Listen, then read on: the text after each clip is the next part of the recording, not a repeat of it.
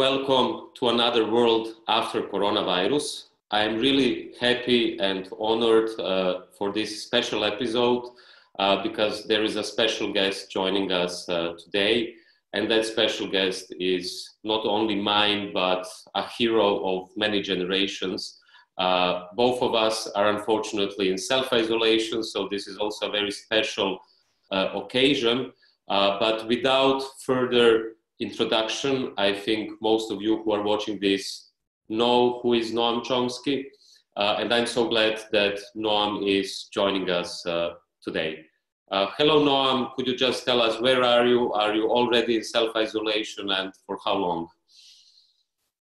Well, I'm in Tucson, Arizona, uh, in self isolation for the time So uh, you wrote, you, you were born in 1928, and you wrote uh, your first essay, as far as I know, uh, when you were only 10 years old, uh, which was an essay on the Spanish Civil War, uh, actually just after the fall of Barcelona. Uh, so that was 1938, which looks very far away for my generation. Uh, you survived uh, the Second World War, uh, Hiroshima. I mean, you were a witness to Hiroshima. Uh, you were a witness to many very big, important political, historic events uh, from the Vietnam War uh, to the oil crisis to the fall of the Berlin Wall. before that, you were a witness to Chernobyl. after that, in the 90s, uh, you were a witness uh, to, to a historical moment which was leading uh, to 9 11, which was also a global event. And most recently, I mean, I'm trying to really uh, shorten a long history and a lifetime of, of someone like you. Uh, but the most recent event was the financial crash of 2007 and 2008. Uh, so in this background of such a rich life and being a witness and also an actor uh, in these uh, major historical processes, uh, how do you look at the current uh, coronavirus uh, crisis? Uh, is it an unprecedented historical event? is it something which surprised you? And how do you look at it? That, that would be my question. Well, I should say that uh, my earliest memories, which are haunting me now, are from the 1930s. Uh, the article that you mentioned on the fall of Barcelona was actually mainly about the apparently inexorable spread of the fascist plague all over the all over Europe and where it was going to end. I later, much later discovered when internal documents came out that the analysts of the US government at the time and in the following years expected that uh, the war would end uh, with, they knew a war was coming, that a, a war would end with uh, the world divided into a US dominated air region and a German dominated region. So my childhood fears were not entirely out of place. And those memories come back now. Uh, I can recall uh, when I was a child, young child, listening to uh, Hitler's Nuremberg rallies over the radio. I couldn't understand the words, but you could easily understand the moods and the threat and the and so on. And I have to say, when I listened to uh, Donald Trump's rallies today, it resonates. It's not that he's a fascist, he doesn't have that much of an ideology. He's a sociopath, but an individual concerned with himself. But the mood and the fear is similar. And the idea that the fate of the country and the world is in the hands of a sociopathic buffoon uh, is uh, shocking. The coronavirus is serious enough, but it's worth recalling that there's a much greater horror approaching. We are racing to the edge of disaster far worse than anything that's happened in human history. Uh, and Donald Trump and his minions are in the lead in racing to the abyss. Uh, in fact, there are two uh, immense threats that we're facing. One is the growing threat of nuclear war, which uh, has exacerbated by tearing what's left of the arms control regime. And the other, of course, is the growing threat of global warming. Both threats can be dealt with, but there isn't a lot of time. And uh, the coronavirus is a horrible uh, plague, can have terrifying consequences, but there will be recovery. Uh, the others, there won't be recovery. It's finished. If we don't deal with them, we're done. And uh, the, so the childhood memories are coming back to haunt me, but different dimension. Threat of nuclear war. We can get a sense of where the world really is by looking uh, to early to this January. As I'm sure you know, every year the doomsday clock is uh, set with uh, the minute hand a certain distance from midnight, which means termination. Uh, ever since Trump was elected, the minute hand has been moving closer and closer to midnight. Uh, last year was two minutes to midnight, the highest, matching the highest it ever reached.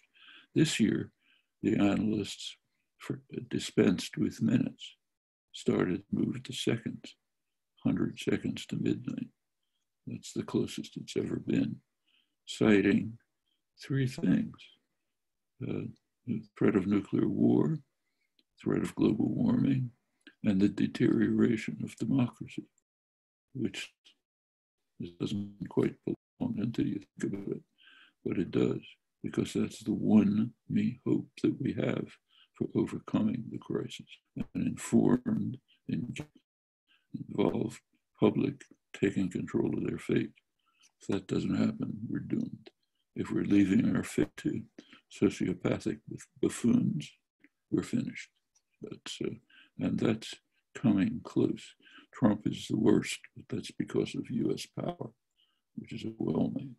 People talk about US decline, but you just look at the world, you don't see that. When the US imposes sanctions, murderers, devastating sanctions. It's the only country that can do that. Uh, everyone has to follow. Europe may not like, in fact, sanctions on Iran, but they have to follow. They have to follow the master, or else they're kicked out of the international financial system. Now, that's not a law of nature.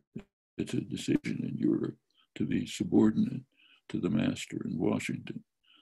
Other countries don't even have the choice. Uh, and uh, back to the coronavirus, one of the most shocking, harsh aspects of it is the use of sanctions to maximize the pain perfectly consciously. Iran is in has its own enormous internal problems, but uh, by the stranglehold of tightening sanctions which are consciously designed openly to make the suffer and suffer bitterly now. Uh, and you know, Cuba has been suffering from it from the moment that it gained independence. But it's astonishing that they've survived, but they stay resilient. And one of the most ironic elements of today's coronavirus crisis is that Cuba is helping Europe. I mean, this is so shocking that you don't know how to describe it. Germany can't help Greece, but Cuba can help European countries. If you stop to think about what that means of all our civil words fail, just as when you see thousands of people dying in the Mediterranean, fleeing from countries that Europe has devastated for centuries and being sent to the deaths in the Mediterranean. You don't know what words to use. Uh, crisis, the, the civilizational crisis of the West at this point is devastating to think about. And it does bring up childhood memories of listening to Hitler raving on the radio to raucous crowds adoring him at the Nuremberg rallies.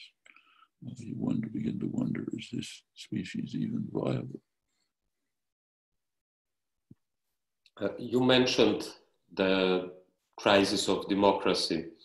Uh, at this moment, uh, I think we find ourselves also in a historically unprecedented situation in the sense that almost 2 billion people, that's a figure I found today, uh, are in one or the other way confined at home, uh, whether it is isolation, self isolation, or quarantine. Almost 2 billion people in the world uh, are at home, if they're lucky enough to have a home. Uh, at the same time, what we can witness is that uh, Europe, but also other countries closed their borders, not only internal ones, but outer borders. Uh, there is a state of exception uh, in all the countries we can think of, uh, which means curfew in many countries, such as France, Serbia, uh, Spain, Italy, and other countries, army on the streets. And what I want to ask you as a linguist uh, is the lang- language uh, which is uh, now circulating around. If you listen not just to Donald Trump, if you listen to Macron, uh, also some other European politicians, uh, you will constantly hear that they speak about war.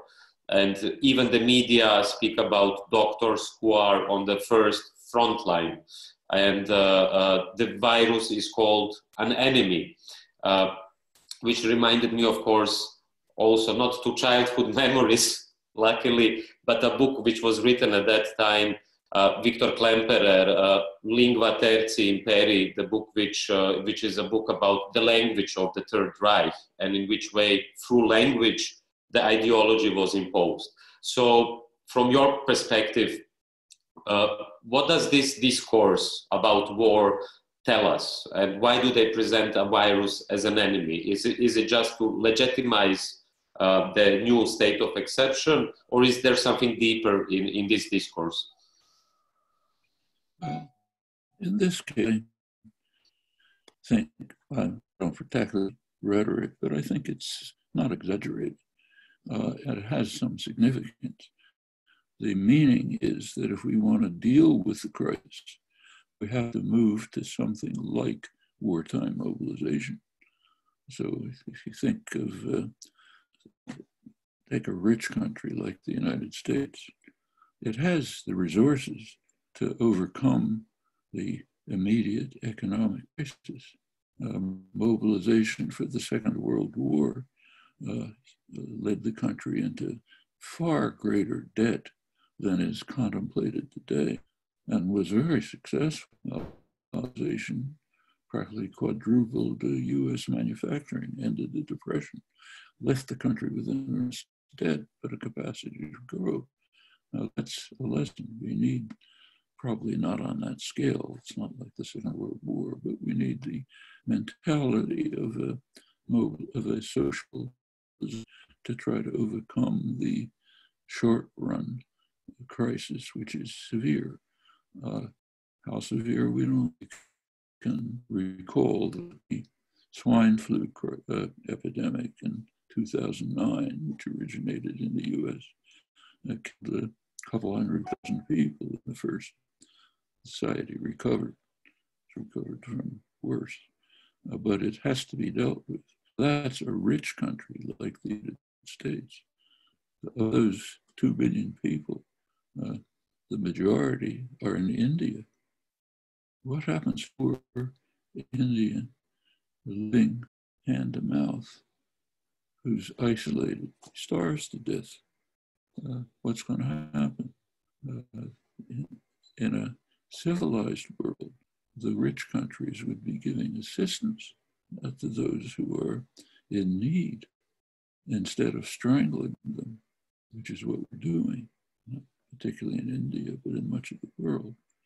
But the, the crisis You know, whether the crisis can be within a country like India, I don't know. Bear in mind that uh, the with current tendencies, if they persist, South Asia is going to be unlivable in a few decades. The temperature reached uh, 50 degrees C in Rajasthan this summer, and it's increasing. Uh, the water's running out. Uh, it could get even worse. There's two nuclear powers there who are going to be fighting over uh, restricted, reduced water supplies. I mean, the coronavirus is very serious. We can't underestimate it, but we have to remember that it's a, a fraction, small fraction of major crises that are coming along. They may not disrupt uh, life to the extent that the coronavirus does today, but they will disrupt life to the point of making the species unsurvivable and not in the very distant future. So we have many problems to deal with. Uh, immediate ones, coronavirus is serious, has to be dealt with, uh, and much larger ones, vastly larger ones, looming. And there is civilizational crisis. We have to, it's a time possibly good side of the coronavirus is it may, might bring people to think about what kind of a world do we want? Do we want the kind of a world that leads to this? And we should think about the origins of this crisis. Why is there a coronavirus crisis? It's a colossal market failure. It goes right back to the essence of markets exacerbated by the neoliberal, the savage neoliberal uh, intensification of deep social economic problems. It was known for a long time that pandemics are very likely, and it was understood, very well understood, that they are likely to be coronavirus pandemics, uh, modif- slight modifications of the SARS uh, epidemic 15 years ago, time it was overcome. Uh, the, the, viruses were identified, sequenced, uh, vaccines were available, uh, labs around the world on, could be working right then on developing protection for potential coronavirus pandemics. Why did they do it? The market signals were wrong. The drug companies, we have handed over our fate to private tyrannies called corporations, which are unaccountable to the public, in this case, big pharma, and for them, uh, making new uh, body creams is more profitable than uh, finding a vaccine that, will protect people from total destruction. Uh, it would have been possible for the government to step in going back to wartime mobilization, that's what happened. Uh, polio at the time, I can remember very well, was a terrifying threat. It was ended by the discovery of the Salk vaccine by a government institution set up by the Roosevelt administration. No patents, you know, available to everyone. Uh, that could have been done this time, but the neoliberal plague has blocked that we are living under an ideology for which economists have a good bit of responsibility, though it comes from the corporate sector, an ideology which is typified by uh, Ronald Reagan uh, reading the script handed to by his corporate masters with his sunny smile saying, government is the problem. Let's get rid of government, which means let's hand over decisions to private tyrannies that are unaccountable to the public. On the other side of the Atlantic, uh, Thatcher was uh, instructing us that there is society, just uh, individuals thrown into the market to survive somehow. And furthermore, there is no alternative. The world has been suffering under this years, and it's now at the point where things that could be done, like direct government intervention, on the the invention of the, of the Salk vaccine, but that's blocked for ideological reasons coming out of the neoliberal plague.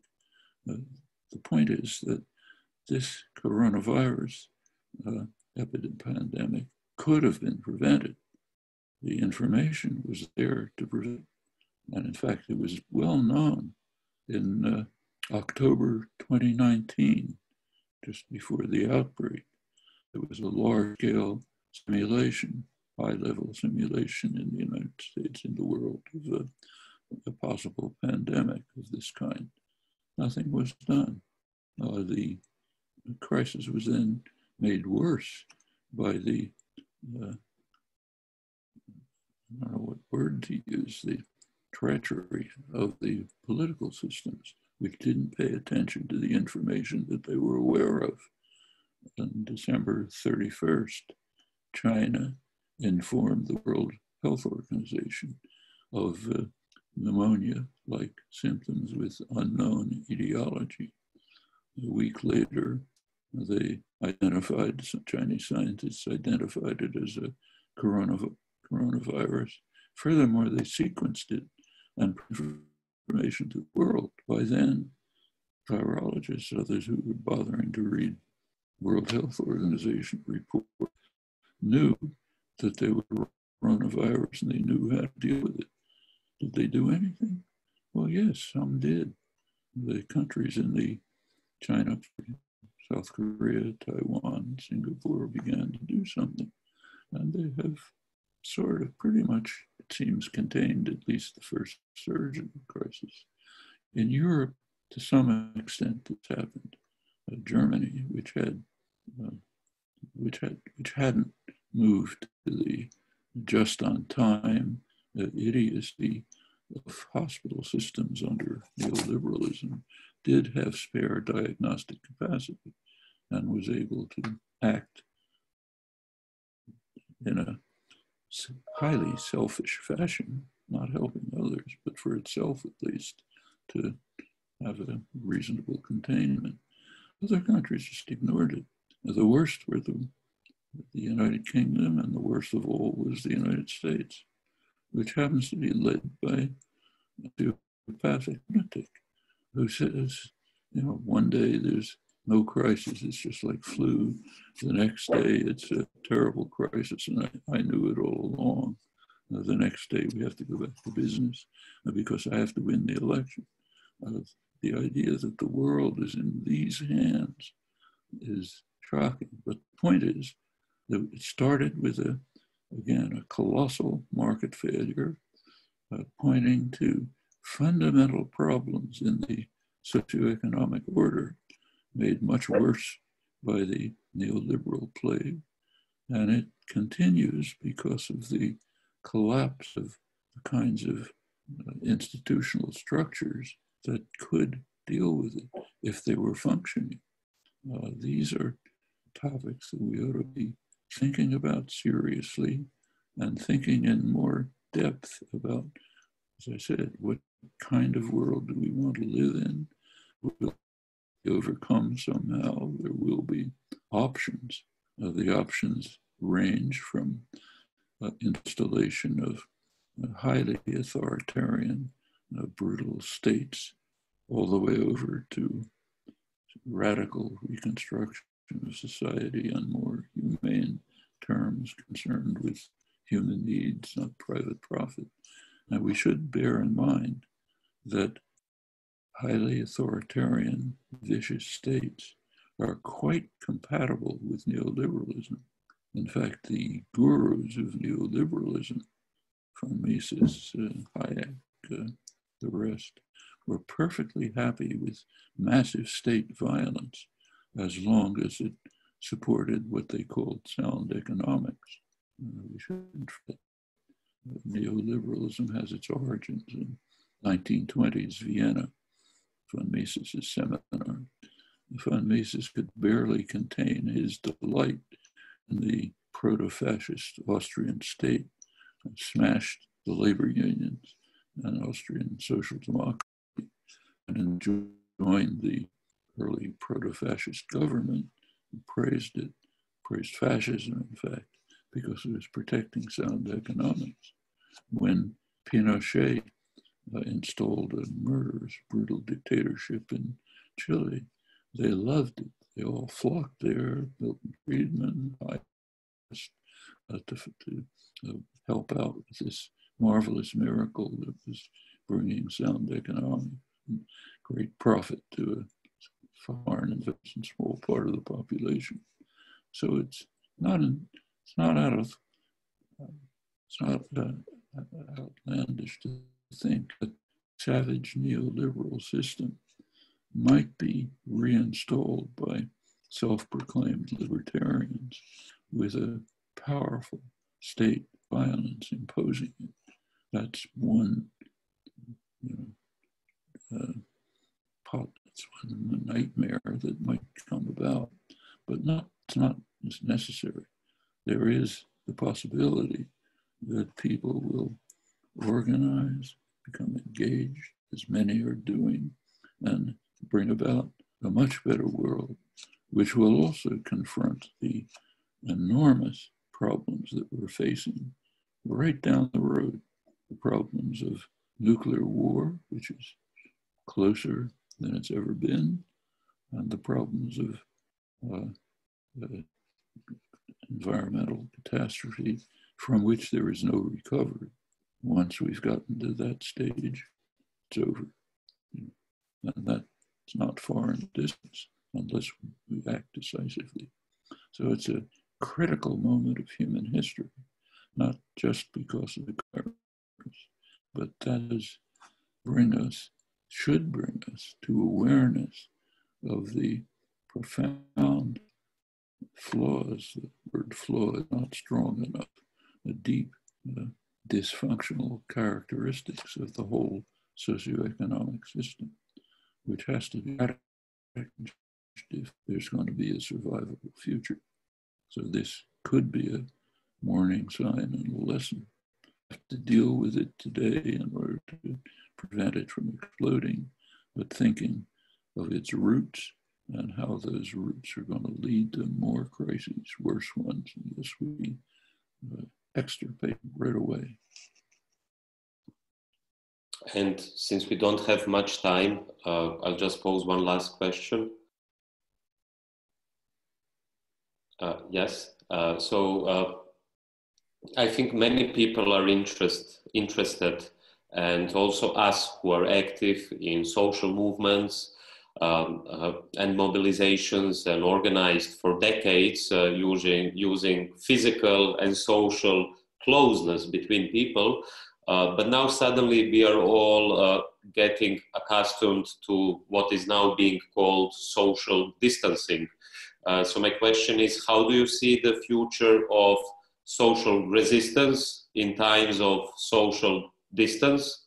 And uh, if this takes a few more months, not to mention maybe a year or two, uh, and we are mainly in self-isolation or at home, uh, what would be your advice uh, to progressives around the world, activists, also intellectuals, students, workers, how to organize in this new situation? And could you perhaps uh, tell us whether you see a hope that instead of going into a global authoritarianism, this open historic situation might go in a radical transformation of the world, which would be green, uh, equal, just, uh, and full of solidarity? Well, first of all, we should bear in mind that in the past few years, there has been a form of social isolation which is very damaging. Uh, you go into a McDonald's, say, and take a look at a bunch of teenagers sitting around a type table having a hamburger. What you see is two conversations going on. One, a sort of shallow discussion among them, another, the one that each one is having on his cell phone with some remote individual who he's friend.